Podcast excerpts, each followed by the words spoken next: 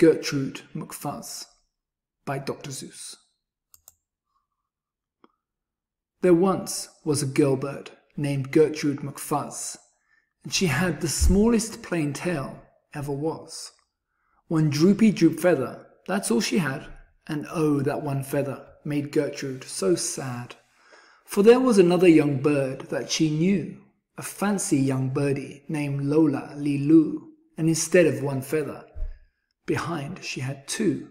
Poor Gertrude, whenever she happened to spy Miss Lola Lee Loo flying by in the sky, she got very jealous. She frowned and she pouted.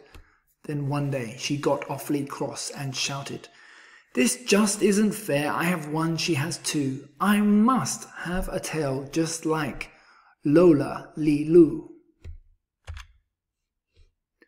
So she flew to her uncle a doctor named Dake, whose office was high in a tree by the lake, and she cried, Uncle Doctor, oh please, do you know of some kind of pill that will make my tail grow? Tut, tut, said the doctor. Such talk, how absurd! Your tail is just right for your kind of a bird. Then Gertrude had tantrums. She raised such a din that finally her uncle, the doctor, gave in and he told her just where she could find such a pill. On a pillberry vine on the top of a hill. Oh, thank you, chirped Gertrude McFuzz, and she flew right straight to the hill where the pillberry grew. Yes, there was the vine. As soon as she saw it, she plucked off a berry. She started to gnaw it.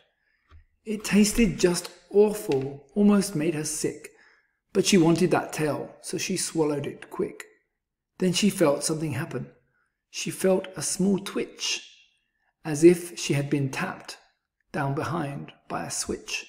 And Gertrude looked round and she cheered. It was true. Two feathers, exactly like Lola Lee Loo. Then she had an idea. Now I know what I'll do. I'll grow a tail better than Lola Lee Loo. These pills that grow feathers are working just fine, so she nibbled another, one off of the vine. She felt a new twitch, and then Gertrude yelled, Wee! Miss Lola has only just two, I have three.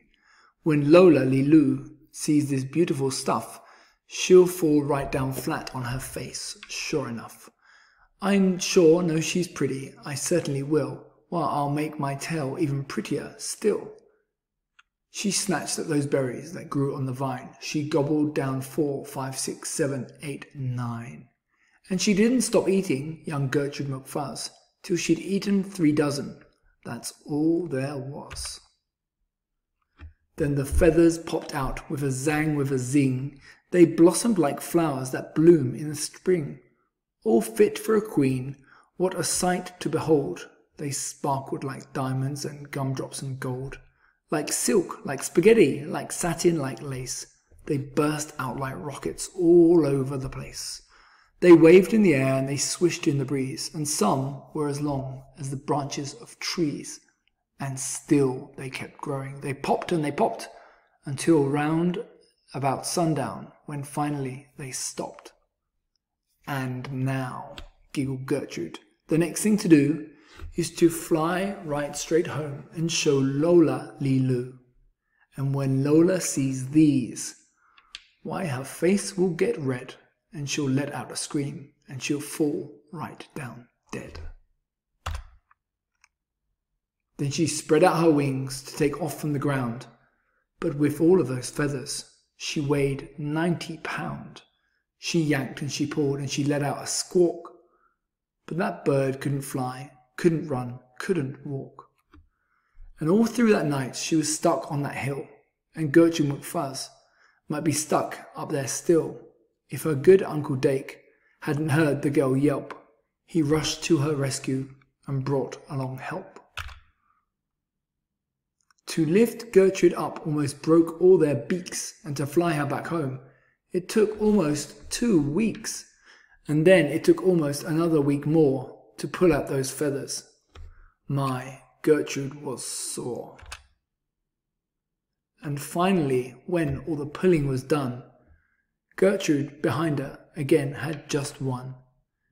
That one little feather she had as a starter, but now that's enough, because now she is smarter.